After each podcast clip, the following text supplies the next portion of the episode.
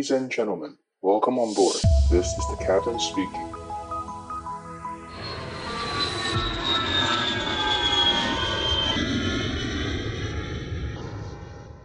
请 schließen Sie Ihren Sitzgurt und ziehen Sie ihn fest. Stellen Sie die Rückenlehne senkrecht, verstauen Sie den Tisch vor Ihnen und öffnen Sie die Sonnenblende.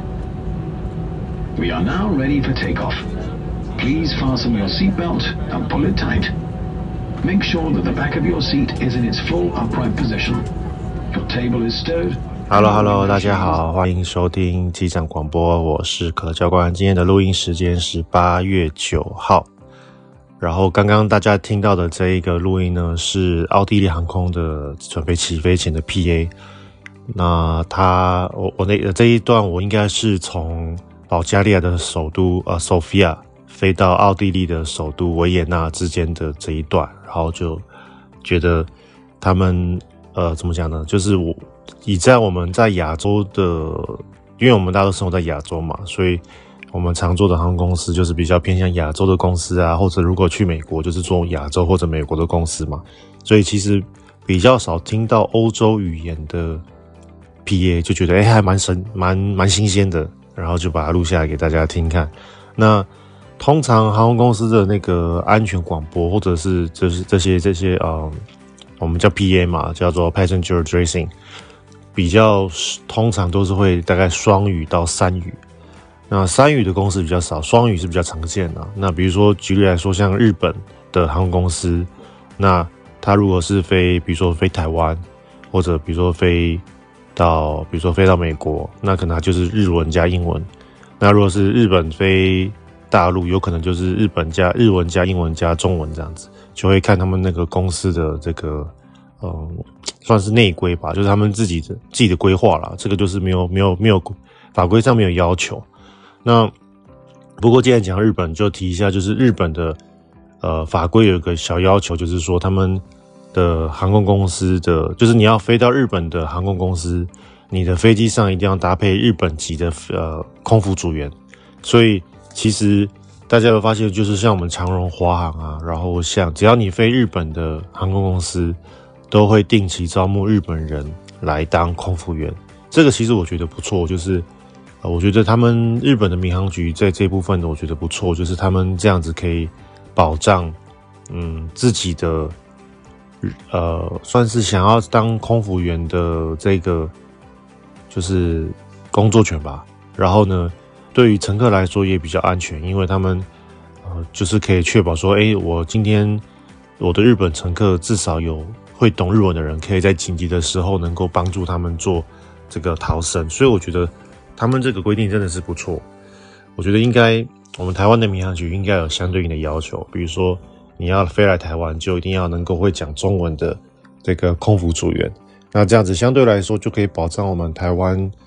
人想要去当空服员的这些怎么讲呢？就是可以至少大家可以有这个机会嘛。那讲到这个空服员的这个工作权啊，或者工作的机会。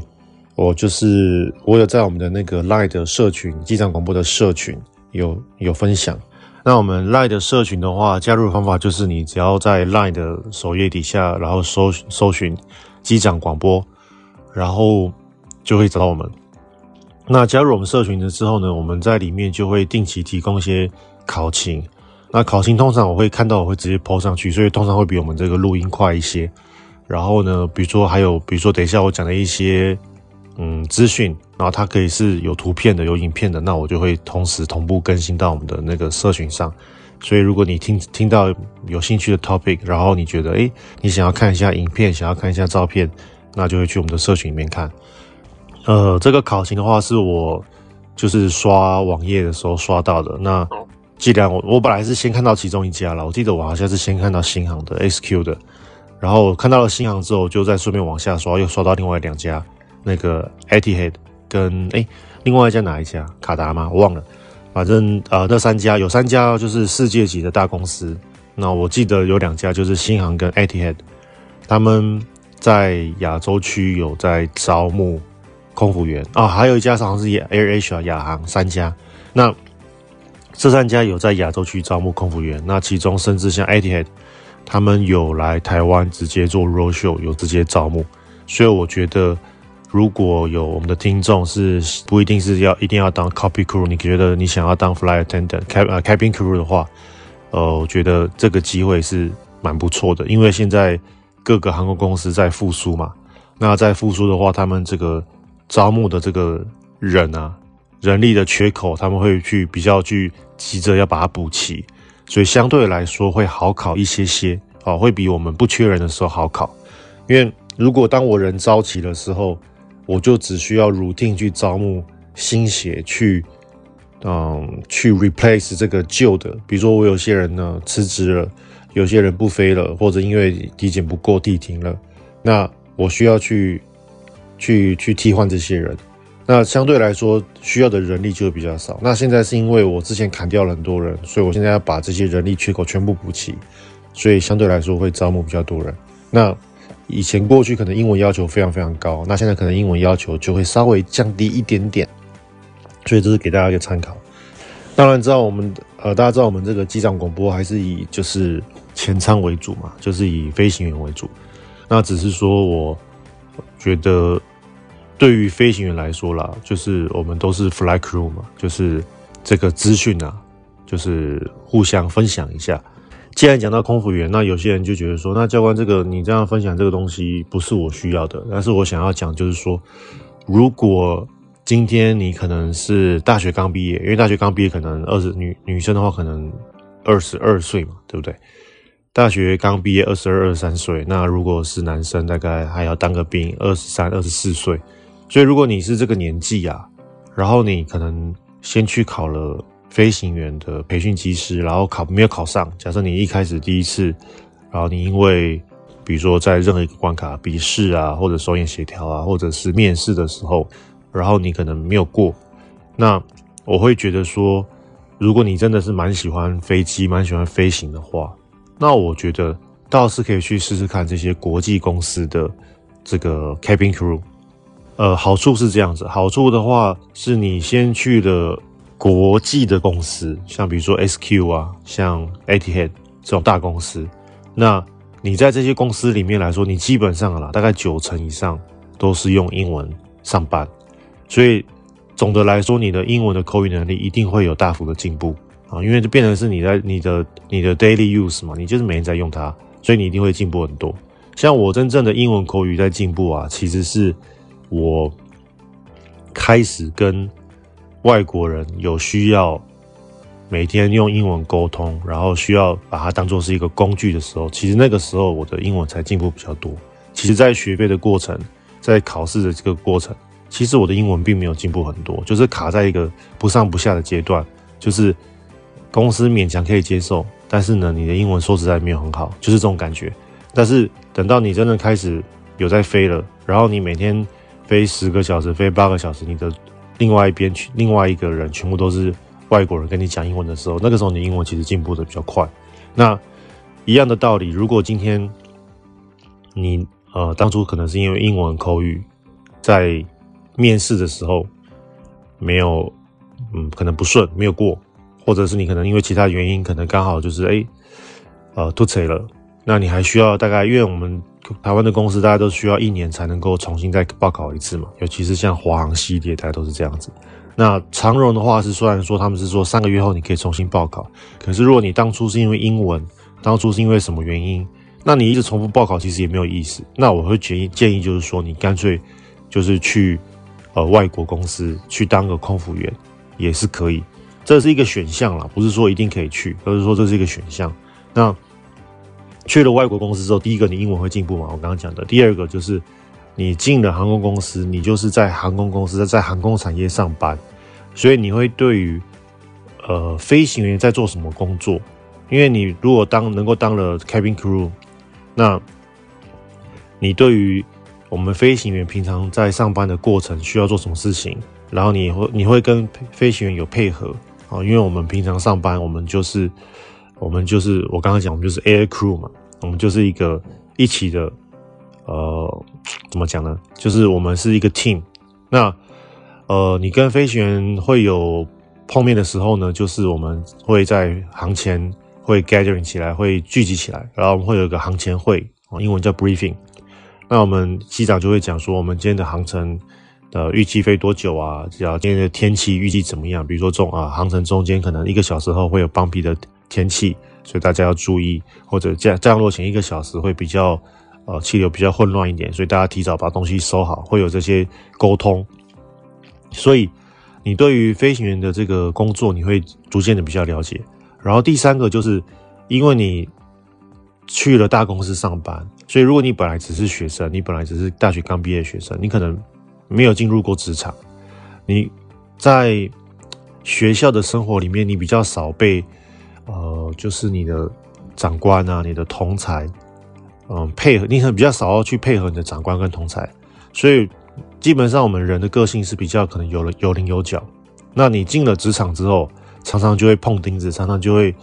发现说，哎，哦，这件事情不能这样做，那件事情原来要尊重长官，这件事情要这样子做。所以，与其你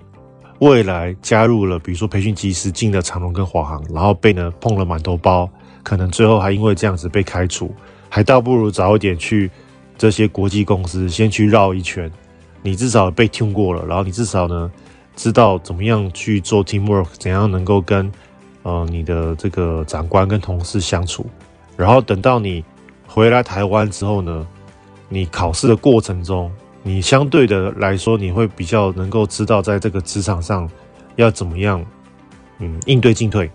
所以考试你会相对比较顺利。那考上了之后呢，你的完训率相对来说也会比较高，因为你已经进入过航空业，你已经知道这个职场、这个公司跟学校是不一样的状态。那这个是我的建议啦，就是说这三部分，第一个就是英文嘛，英文口语你一定会有很大的进步。那口说跟呃写作我就不敢讲了，那个写作我们基本上台湾的学生还都还大致上还不错，所以但是至少就是口语你一定会进步很多。那第二个就是假设你口语很好，已经很好了，那你第二个就是至少你知道飞行员在做什么事情。等你来考培训机师的时候，其实你的面试官，航空公司长荣、华航、虎航。新宇的面试官，他第一个就看到你已经在航空公司上班了，他对对他来说，其实印象就是有加分的。那最后一个就是你已经啊进入过职场，好，你已经被 tune 过了。讲难听点，就是你已经被奴化了。好，已经奴化了之后呢，你在职场里面就不会犯一些新人的小错误。那这个新人小错误，我觉得这个是一个人生的学习过程啊。我当年也是这样子被 tune 过来的嘛，所以我觉得这个是一个人生的过程。它没有所谓的对错，它就是一个职场伦理。那我们已经在这个职场的人会看到一些新人做的事情，我就有些人会比较 tough，因为我知道有些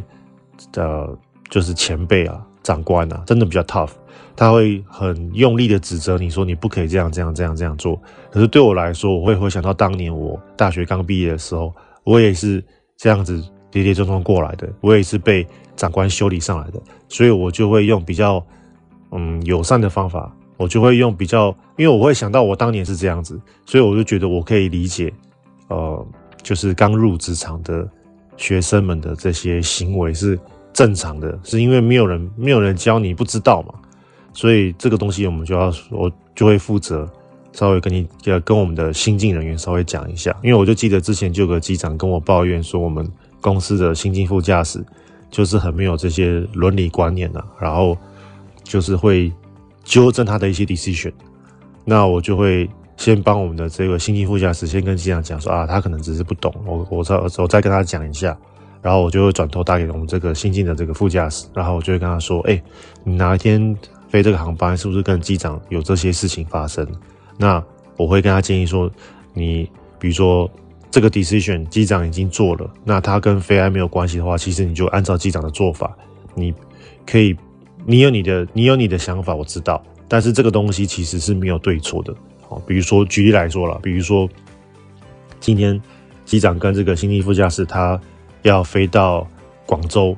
那大家知道我们跑道其实因为广广州的跑道是蛮复杂的，是有三条实体跑道，等于是有六条六个方向。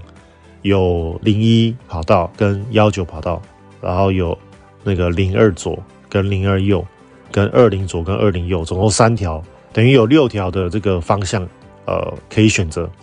那通常是使用其中两条，所以至少你有四个方向可以选择降落。那今天我们要从东南亚飞到广州去，机长他，比如说你今天设定的呃零二座好了，你今天设定零二座落地，那机长说，哎，你帮我改成啊、呃、动幺跑道落地，就是这个导航电脑的设定嘛，起飞前的设定。结果我们这个新机副驾驶就跟他说，哎，可是我们这个计划是零二左，这样子 question 机长，我觉得就不是很好。为什么呢？因为其实这件事情。对于飞安，对于飞行来说是没有任何的影响，它只是一个设定。等到我们到了巡航以后，等到我们快到了目的地之后，我们会重新要天气，我们会重新再去改这个设定。那今天机长都已经决定要用零零呃，就是要设定零一了。其实你明明知道是要用零二左，那你去辩解这个其实是没有意思的。所以像我来说，如果今天机长告诉我说：“哎，可乐教官，你这个帮我改成零一好了。”那我就直接把它改零一，即使我知道现在此时此刻是用零二左，我也不会跟他讲。那那那天那天那个 case 呢？更何况更何况那天那个 case，其实机长是对的。为什么？因为机长其实在车上的时候，在 crew bus 的时候，他已经用 fly Radar 24先看过现在的使用跑道，然后呢，他认为就是会用零一落地比较多，比较机会比较大。啊、好像不是，他们那个 case 是。Flight Plan 是幺九，然后机长就要改零一，好像是这样子，好像是两个方向，哦，好像是两个方向，因为零一左跟零二一，呃，零一跑道跟零二左都有可能会用到，但是如果是放反向的话，就比较有这个对错问题。好像那当天的状况好像是这样子，就是今天计划表告诉我们是要用幺九落地，就是向南落地，可是机长在。组员车上的时候，他已经作弊了。他已经用 Flight Radar 24先看过当天是向北，就是当时起飞前是向北落地，所以他叫副驾驶改成向北落地。那副驾驶就说：“哎、机长，这个 Flight Plan 是说幺九啊，为什么你要叫我改零一？”那像这样子就不好，像这样子就是就是其实就是一个职场伦理。我们如果飞得久的人就就会像我这样做，就是说我们都不讲话，我们就直接帮你弄成啊零一。像类似的状况我也有遇到过。就是我当时也是一样，起飞前我也用 Flight Radar 24看过了，我已经知道是零一或者是比如说零二左落地了，但是呢，机长他就根据飞行计划表，然后呢他就设定成幺九落地。那其实我心里知道机长是错的，可是我就觉得说啊，这个东西他已经改过去了，我就我就算了，因为等一下等到我们在巡航过程中，他会去要天气。他要了天气之后，他就发现说他错了，然后他就自自然而然他就会改回来，所以我就会把这件事情就会啊、我就不会特别的，我就不会特别的去纠正机长。所以像这个是对于飞安没有，就是他对于飞安没有非常大的这个影响。那他这个是只是 pilot preference，或者只是一个嗯，就是怎么讲，只是一个 presetting，只是一个过先预设好的一个呃电脑设置。所以这个东西对于我们副驾驶来说，我就不会去影响机长。那当天其实那个副驾驶还有很多事情呢，比如说，比如说他们在广州进场的时候，然后机长就他就是没有带着 flap 飞嘛，他就是啊、用 clean 的状况，就是没有没有放任何 flap，然后飞大概一百八九十海里，所以这个时候机头会比较翘的比较高，大概可能七度到十度这个角度的这个高度。那机长就觉得机头翘这么高，他觉得不 comfortable 不舒服，他就说：“那你帮我放个 flap one。”好，机长就建议副驾驶放个 flap one。当天的飞行是副驾驶在飞，那副驾驶就就直接问他说：“Why？为什么？”好，所以这个也是一个不好的状况。为什么？因为其实，嗯，以比如说当时我飞一百八九十海里这个速度来说，以我们三二零来说，其实你不放 flap，好，就是 clean 的方法。就是你没有放任何 flap，就是正常飞，跟我放了一段 flap，好，那这个是对于飞安没有任何影响，两个都可以做。但是既然机长这架飞机的全权的负责人是机长，那他既然想要你放 flap one，其实我们就应该直接就是执行机长的这个命令，好，因为这个对于飞安来说也是没有影响，也是所谓的 pilot preference。那既然是 pilot preference，我觉得今天如果有任何事情发生了。所有的人都已经怪罪机长，哦，第一个指向的手的指向就是指说，哎，机长你是不是没有弄好？所以对我对我来说，我觉得这个是我们要适当的去尊重我们的左边这位 commander。既然公司叫他，既然公司指派他为机长，指派他为 commander 啊，因为我们航空公司其实我们机长我们是叫 PIC 啦，我们这个 PIC 就是叫 pilot in command。所以既然他是 pilot in command，他是 PIC，那我们就必须要给他足够的尊重。所以像这种状况，像我也遇过，我也遇过一模一样的，我觉得当时我不用放。或者当时我要放，但是机长认为是另外一个。那对我来说，诶，我觉得我尊重你啊，飞机是你的。那嗯，这两个情况都可以做，所以他想要放，我就说 OK，没问题，Flap One，我马上就 commit Flap One，他就放 Flap One。他那我就让他舒服了嘛。那我让他舒服了，他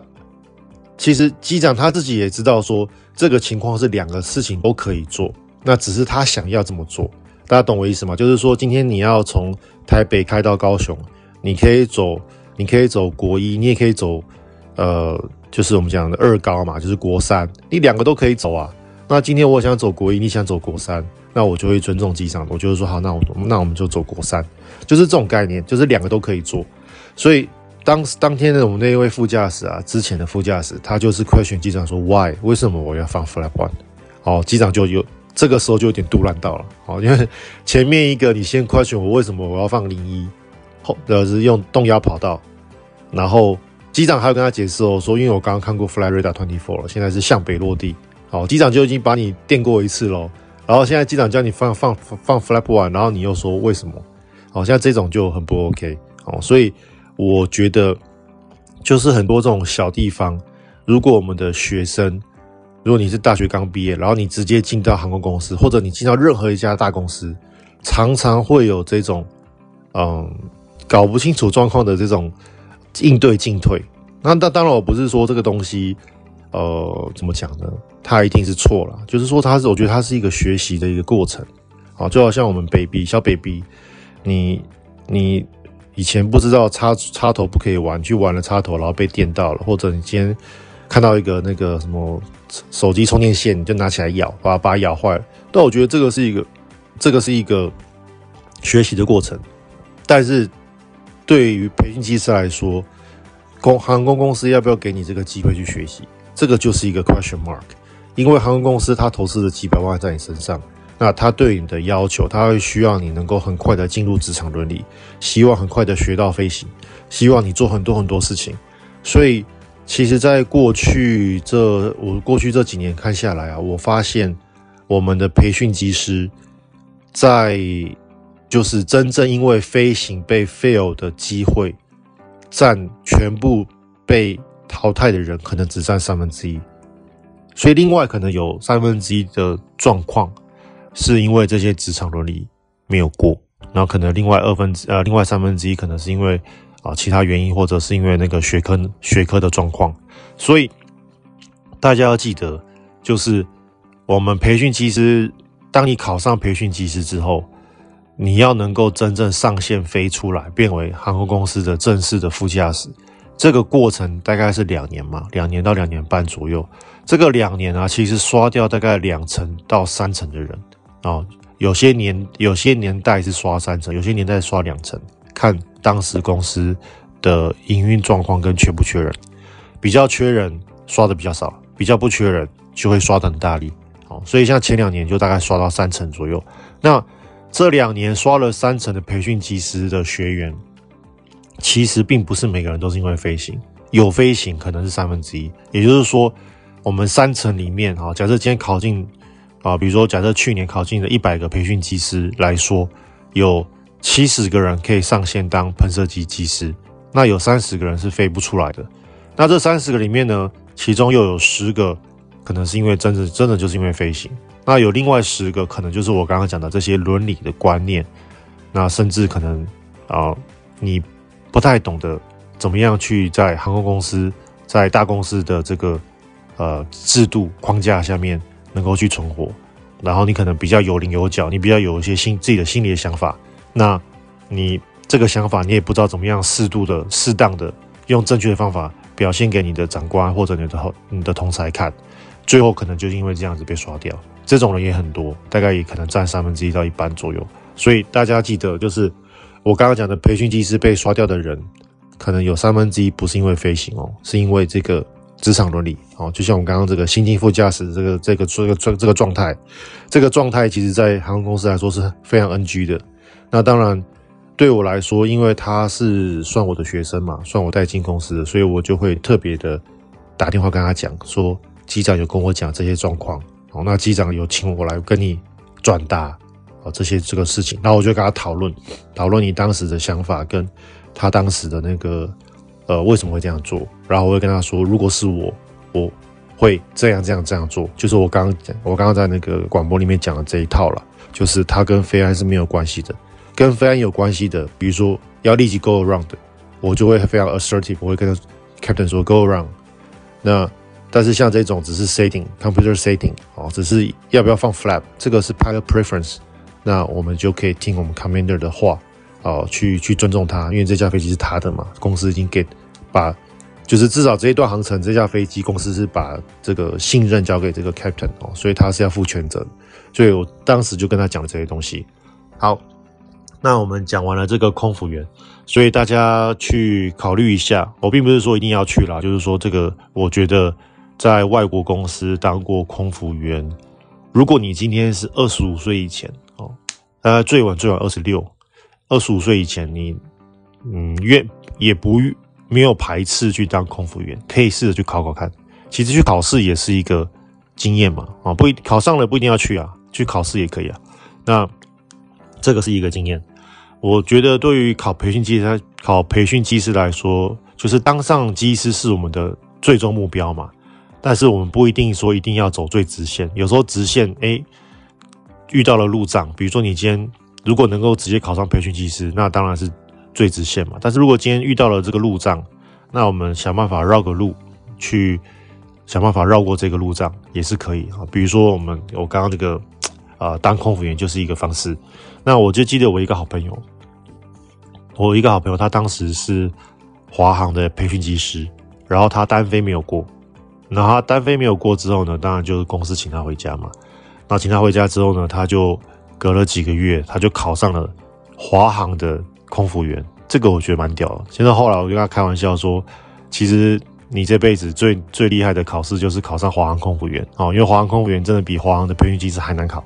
那他就考上了，就去华航飞了一阵子，当空服员飞了一阵子。那后来就有国家的呃国际航空的另外一家公司招收培训机师，他又考上了另外一家公司培训机师。哦，就很厉害。那他现在人是在虎航当机长，所以，我我的意思就是说，即使以他当时最 tough 的状况，就是他单飞没过被刷掉，他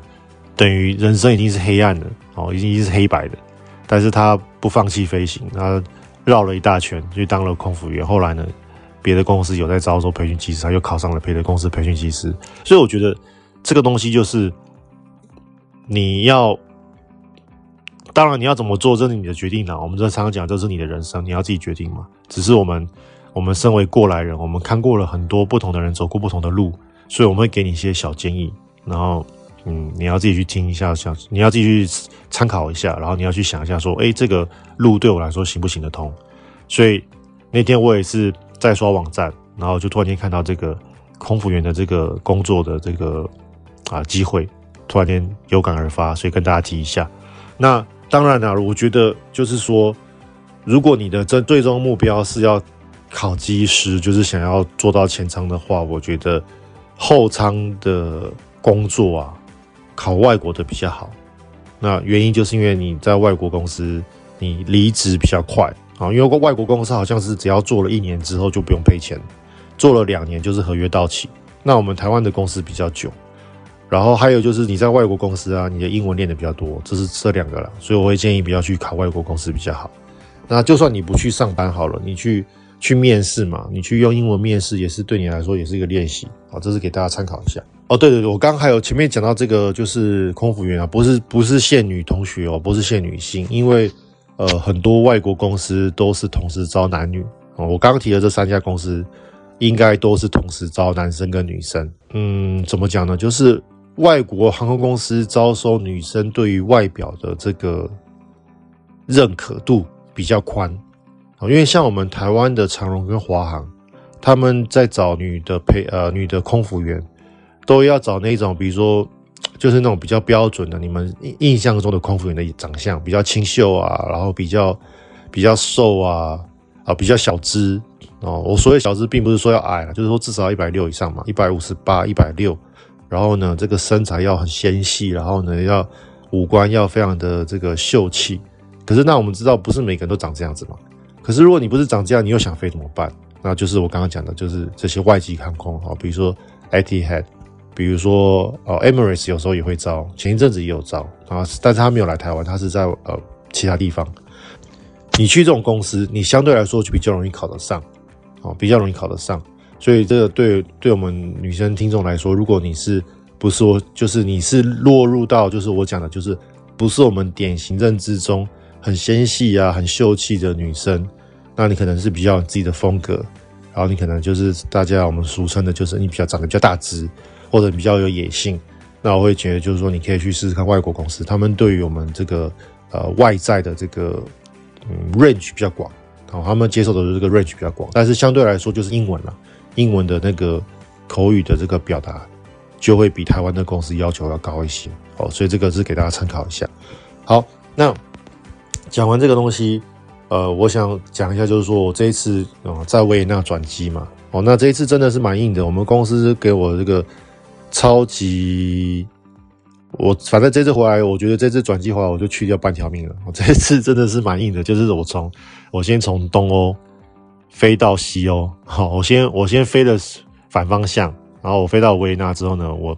在维也纳待了十八个小时。那待了十八个小时之后，我再回到台湾，而且回台湾呢还不是直飞，还先去了东京转机，东京又又又待了五个小时。所以这一次真的是公司为了省这个机票钱，真的是把我搞到快死掉了。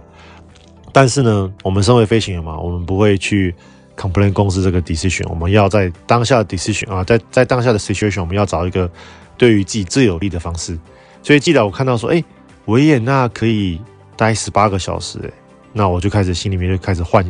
不是幻想，开始计划，说我要怎么样能够去维也纳玩呢？所以我就因为我带了一个大的行李箱嘛，三十寸的行李箱加一个就是飞行箱，那所以我就开始想说，好，我要。在这个维也纳的这个过程中，我要尽量能够把这个大行李箱能够直接挂回台湾最好。那那个时候，那个系统是告诉我说，我的这个三十寸行李箱我可以挂到东京，但是东京我必须出到出站领完行李重新挂。那因为呃，我飞到从索菲亚飞到维也纳，再从维也纳飞到东京这一段是奥地利航空，那我从东京回台湾是长荣航空。所以它的系统是告诉我说，我不能直挂，我要在东京出去。所以我现在就考虑两个问题：第一个就是我的行李可以直接挂到东京嘛，所以我维也纳可以轻轻装上阵。所以我就开始重新打包，我就把我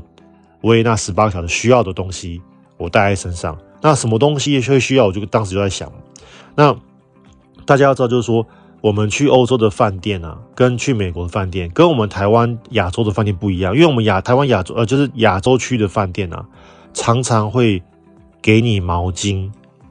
牙刷、跟沐浴乳、跟洗发乳，甚至有时候连那个呃，就是 lotion 叫什么呃润润肤乳啊、呃，有时候这些东西都会给齐，就是这这些东西它会给给的很齐。但是在欧洲跟美国的饭店啊，只要你不是住到那种很贵的饭店，通常啦。常常会缺东缺西，尤其是牙刷、牙膏这个东西常缺，然后沐浴乳也很常缺。好，所以这个东西你要自己先准备好。所以像我在亚洲亚洲区的那个时候，我就已经知道公司可能会把我转来转去的时候，我就从我在大陆的隔离饭店，我就带了好几罐那个小罐的那个沐浴乳跟洗发精，我就是先跟那个。饭店要要了之后就直接打包，然后就直接带上飞机飞到索菲亚去。那我就是预估到可能欧洲的饭店可能用会需要用到。那甚至那个时候，呃，就是在大陆的饭店，因为我们有换房间嘛，然后换了房间的时候，我就哎，刚好我多一条那个他们那个小毛巾。那个时候换房间的这个慌慌乱过程中，哎，多了一条小毛巾。那我就知道这个小毛巾是多的，哦，我就我就没有还饭店，我就把它打包进我的行李箱，因为我我认为有可能我会需要它，所以我就带在身上。那这一次就用到了，这次在那个啊维也纳转机十八天，我就把这个小罐的沐浴乳、小毛巾、跟换洗衣物、跟牙刷、牙膏放到我的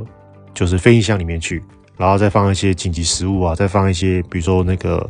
呃充电器啊、WiFi 蛋啊，然后还有我的重要的文件，像我自己的飞行的 Logbook，我不可能随身，我不可能把它 check in 到大行李箱，然后弄弄掉了就麻烦嘛，所以我的飞行的 Logbook 我就自己带着。那什么东西我必须舍舍弃呢？哦，因为我不可能什么都带嘛，所以像那个 iPad 我就没带，我就把 iPad 跟我的那个 Notebook 飞呃电脑，我就直接把它锁进我大行李箱里面去。我就冒了这个风险，但是为了我，我为了要轻装上阵，我就把它全部锁进去了。然后我后来就去机场 check in。那我到 Sophia checking 的时候呢，我就问他说：“哎，我这个行李可以直接挂回台北吗？”他说：“可以。”哎，那我就觉得，哎，我赚到了。为什么？因为我就不用在东京把它领出来了嘛。所以这个来说，对我来说是一个加分。那我就说啊，太好了，直接挂到，直接挂回台北。所以我后来就真的就是指定了一个飞行箱，然后就去，就是去了。那个维也纳玩了十八个小时，那这十八个小时是怎么玩？就是说我前一天是大概七八点到维也纳，然后我是第二天下午的飞机，所以我大概是有一个早上可以玩。所以我那既然要去维也纳，我就要先想好，就是说我这十八个小时我要住哪里嘛？那我为了第二天早上能够玩，所以我就要找市区的这个交，我要能够住到市区。那既然我要去市区，我就要先想，如果我是八点九点从维也纳机场出来，我有没有交通可以到市区？因为在欧洲搭计程车非常非常的贵，会搭到会破产的那种，所以我就要先想说，哎，我有没有便宜的方法可以到市区？所以我就开始啊找一些资讯，后来就发现说，哦，原来那个维也纳的这个机场回到市区的这个火车，他们都 operate 到大概十一点左右。所以这个对我来说就是不是问题嘛，好，所以我就至少 confirm 的说，哎，我我至少有车搭，然后我稍微做了一下这个 search，我发现说，我靠，好像有点难，因为那个维也纳的那个就是奥地利的这个官方语言是德文，然后他们的这个买票系统啊，真的是蛮复杂的，就是那是一个你看不懂的语言，然后呢，他的我是觉得他这个德国人的逻辑可能跟我们亚洲人真的不太一样，他们真的是比较。不知道是一板一眼呢，还是比较会绕绕路。反正呢，他的他的那个买票系统，我是真的看不太懂。那重点就是，我抓重点就是说，反正今天我去按了那个机器买票机器，然后那个那个它的呃，它其中一个选项呢，就是从机场到市区，然后市区可以玩二十四小时，再从市区回机场。它是它这个票期是二十四小时有效，然后只要十一块欧元，十一点多块欧元。我就直接选它了，反正呢，我买了这个套票，所以我不管怎么做都是属于一个，呃，就是反正我不用去烦恼说我到底是从 A 到 B，那这个 B 的名字到底是什么，我就不用去想了嘛，反正都是属于我的跳套票范围内，然后我就买了。那买了之后呢，我就发现说好，那我现在要选坐哪台车也是一个问题，因为那个那个站名啊，真的是有看没有懂。那还好有 Google Map。那 Google Map 就是大家知道有个那个大众运输的这个选项嘛，所以我就选 Google Map，然后我就选了我的市我的饭店，我是订那个市区的 Ebis 然后我就定了这个市区，我就选了这个 Ibis 这个 location，然后呢，我就选到了大众运输，然后他就给我一个，他就有给我的建议，就是说好，你要搭哪一条线哪一条线，然后在哪个地方转车就很方便，所以我就不用真的去懂看得懂这个。他们的系统，我只要看 Google Map 就好，所以这个还好。现在这个这个年代的 Google Map 就不用拿一个纸本地图，然后研究半天。那后来反正 anyway 就到了这个饭店 check in 都没有问题，然后当天晚上就呃到了饭堂九点多吧，所以赶快找个地方可以吃饭，然后就去找了他们当地很有名的炸肉嘛。那炸肉的话，我看那个 Google 上面分享的都是他们都是炸那个猪排。所以我本来以为他们当地有名是炸猪排，我就去吃炸炸肉。然后当我问老板的时候呢，老板说，如果你要吃名菜的话，其实我们是炸小小小牛肉，他们叫 veal 嘛，小牛肉。我就说哦，这样子好，那我就点小牛肉。所以我就吃了炸炸肉的小牛肉版本，就是跟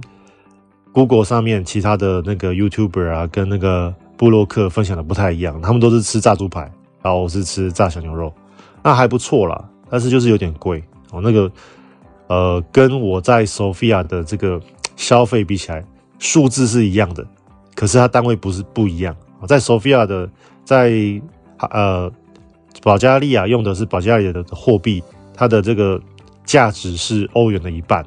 所以是等于一块的保加利亚当地货币是他们叫里拉嘛，一块里拉是十五块台币，可是一块欧元是三十块台币，所以。我看到这个晚餐可能看起来一样是十九块，可是我在保加利亚是十九块保加利亚币，可是我到了欧洲变成十九块欧元，马上那个物价就多一倍，真的是贵很多。那反正吃一顿就还好，就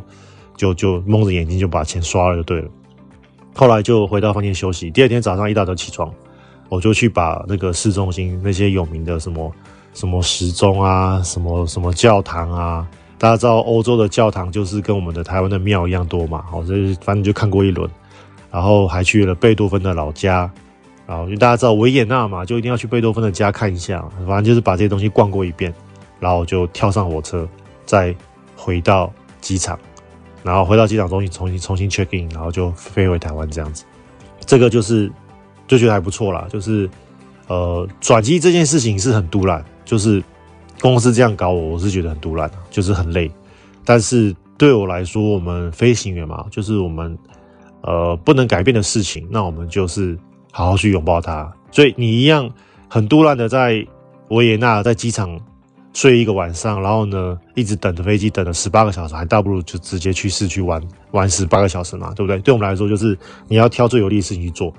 讲到这个，我我要跟大家讲，就是说，如果今天未来你们一样有转机行程，因为通常转机的机票会便宜很多。像那个时候公司没有让我从索菲亚直飞台湾，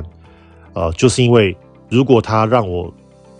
啊、呃，本来就没有直飞了，但是如果他让我直接从维也纳直飞回台湾的机票，台湾有飞，可是呢，那个机票非常的贵，快要十万块台币。那他帮我用东京稍微转一下。就只要三万块台币，所以这个价钱差很多，所以他们就这样转。呃，所以说转机的机票一定比较便宜。那我相信我们的听众很多是就是 budget concern 嘛，就是说你可能想要，比如说背包客，你想要有便有便宜一点。那我们要怎么样旅游便宜一点？方式是这样子。今天你如果要旅游便宜要转机，你有几个东西要注意。第一个就是行李不要超重，因为你只要转买了任何的机票啊，行李超重。我跟你讲，你绝对不划算。好，所以像即使像我这次去大陆加欧洲快要一个月，我的行李是没有超重的哦。即使我自己是飞行员，那我自己开的这架飞机，大家知道，因为其实我之前有讲过嘛，我们从我自己如果是飞行员，我开的飞机，其实我的行李是没有限重的。我我要带五百公斤行李都可以，但是问题是我今天飞机飞到那边之后，我是当乘客回来。我只要当乘客，行李就会限重，就很麻烦。所以我在出门前，我就要想说，我哪些东西要带，哪些东西不带。那像我在新冠肺炎之后，其实我都会带一个储水壶，因为我们飞机上的水都很脏，都是很久没换过，所以我都会直接煮那个保特瓶的水来泡茶、泡咖啡、泡咖啡。可是这一次，因为行李限重问题，煮水壶就不带了啊，就必须你要做个取舍，千万千万不可以超重。那甚至如果你是出去旅游的，有个问题就是，我今天如果带了，比如说我今天限重二十三公斤，我带了二十三公斤的行李出出国，那你在国外一定会买东西嘛，所以你回来就变超重，那怎么办？所以这个东西你要去拿捏好你出国时候的重量。好，那我的建议就是说，假设你今天限重是二十三公斤，你出国的时候行李就是不可以超过可能十七、十十五公斤。哦，这个东西很重要，你要把你的那个 buffer 留下来，在国外你才能够买东西。这是第一个，行李不能超重。第二个，今天我要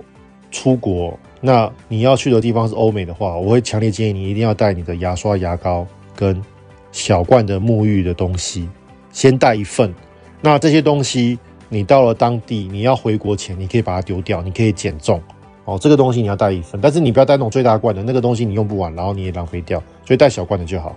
那这是其中一个。还有就是说，如果今天你转机，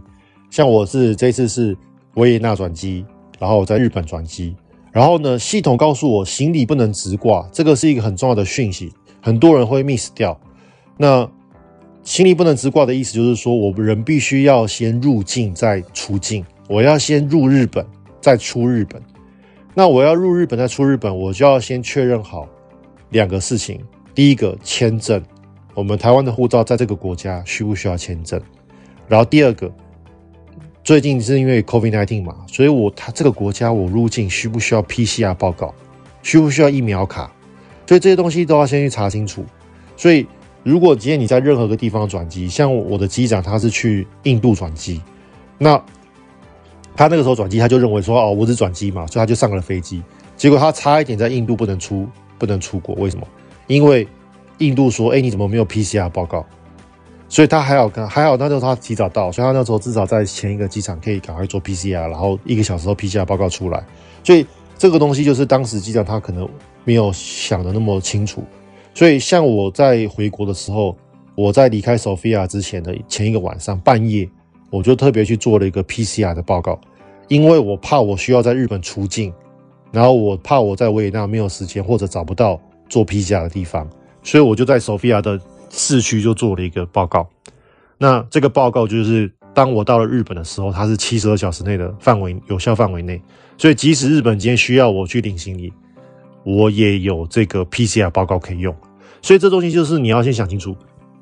那过去我知道常听到就是说我买了转机，比如说我今天买了 AirAsia，尤其是像大家如果坐联航要特别注意，联航基本上行李都很难直挂。那我今天做了 AirAsia，然后我转了呃，比如说。长荣的飞机，或者我今天坐了 AirAsia，我去转新航的飞机，那这种状况行李都不能直挂。那行李不能直挂，你可能就要在新加坡出境，或者你可能要在印尼出境。这个印尼出境、新加坡出境这个事情，你就要考虑到我刚刚讲的，就是你的签证跟你的 COVID-19 的这些 procedure，你要去查清楚。这个是一个，还有另外一个转机常 miss 掉的，常常有犯的错误是。你今天转机哦，假设我今天都是在纽约转机好了，之前就有其其他教官犯了这个错误。他们一样飞到纽约，他们从搭了长龙的飞机飞到了纽约，然后他们到了纽约之后呢，就想说好，那我再买另外一个纽约机票，我要飞到佛佛罗里达去。结果他们这个国内线纽约到佛罗里达国内线，他们买到了另外一个机场，因为像纽约有三四个机场，他们就买到了另外一个机场，那他们就必须还要搭计程车从 JFK 国际机场。去到另外一个机场去，然后再搭国内线，所以像这个就是一个低级的错误，一个很基本的错误。那你看哦，连飞行员都会犯这种错误，所以更多乘客也会这样，也会错。另外一个，纽约可能离大家比较远，我讲个比较近的曼谷机场。今天你飞长荣到曼谷是到 BKK 机场，可是如果你今天转了，假设假设你今天先搭长荣去 BKK，然后你要搭一个呃 ai asia 的呃国内线，或者你要搭一个。呃，从曼谷搭 ai asia 去假设吉隆坡，或者去某一个另外一个城市，那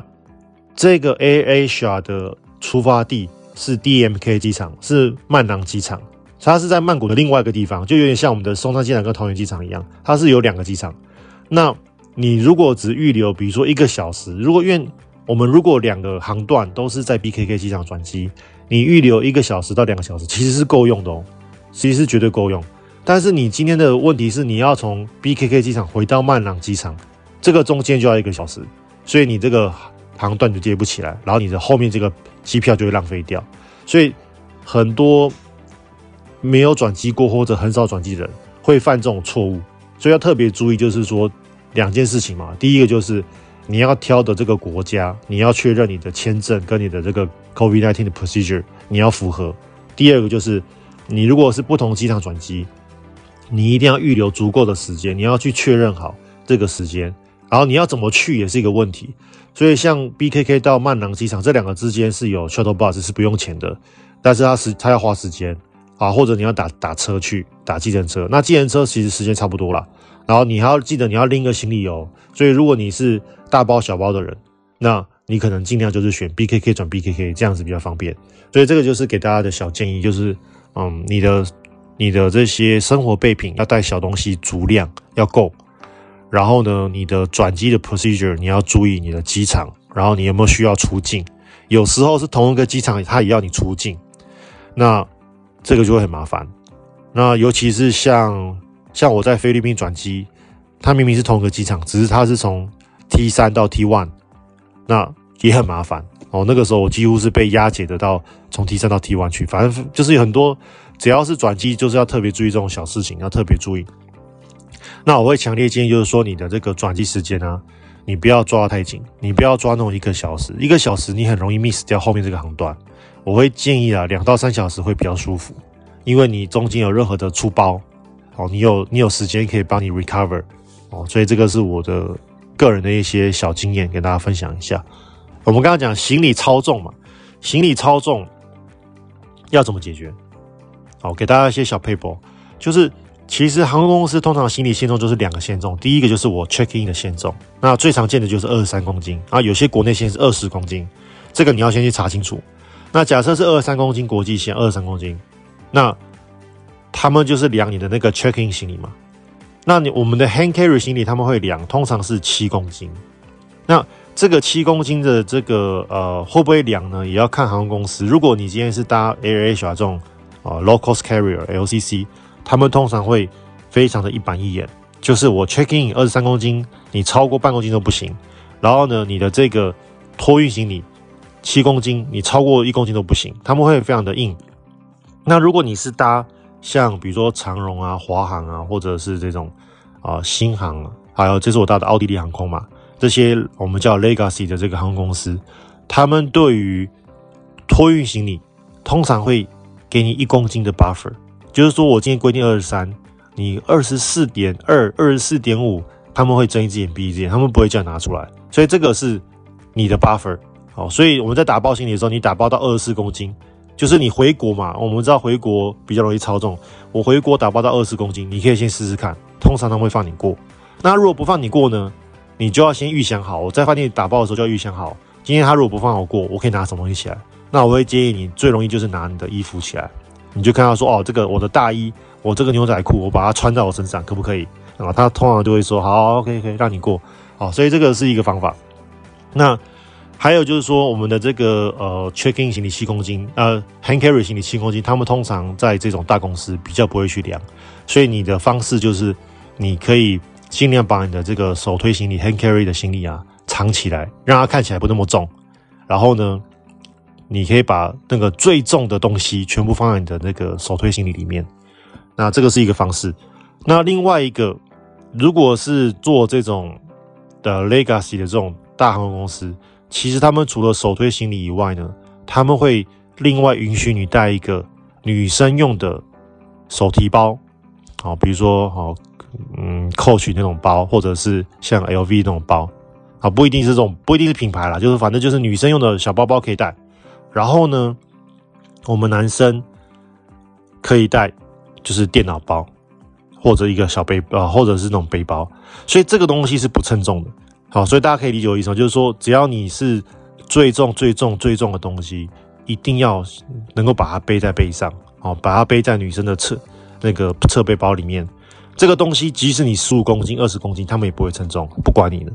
所以这个东西是一个小撇步啦，就是说，如果你今天你有很重的东西，我会建议就是从大行李箱拿出来，然后先放进你的个人随身行李里面，然后直接带上飞机。这个是超重可以躲超重费的一个方式啊，就是跟大家讲，就是你们那个身上背的那个电脑背包，或者女生侧侧背的那种背包，它是不会被称重的，它是只要看到你是这种背包，他们是会睁一只眼闭一只眼让你过。所以这个是一个方式，就是可以避避开这个，嗯，应该说可以取巧吧。你可以把一些重东西放过去。好了，那我们今天就先讲到这边。那我们下一集再讲那个如何带超过超过数量的液体，因为大家知道我们上飞机都要把液体都倒掉嘛。但是如果你想带怎么办？好，我下一集来讲，拜拜。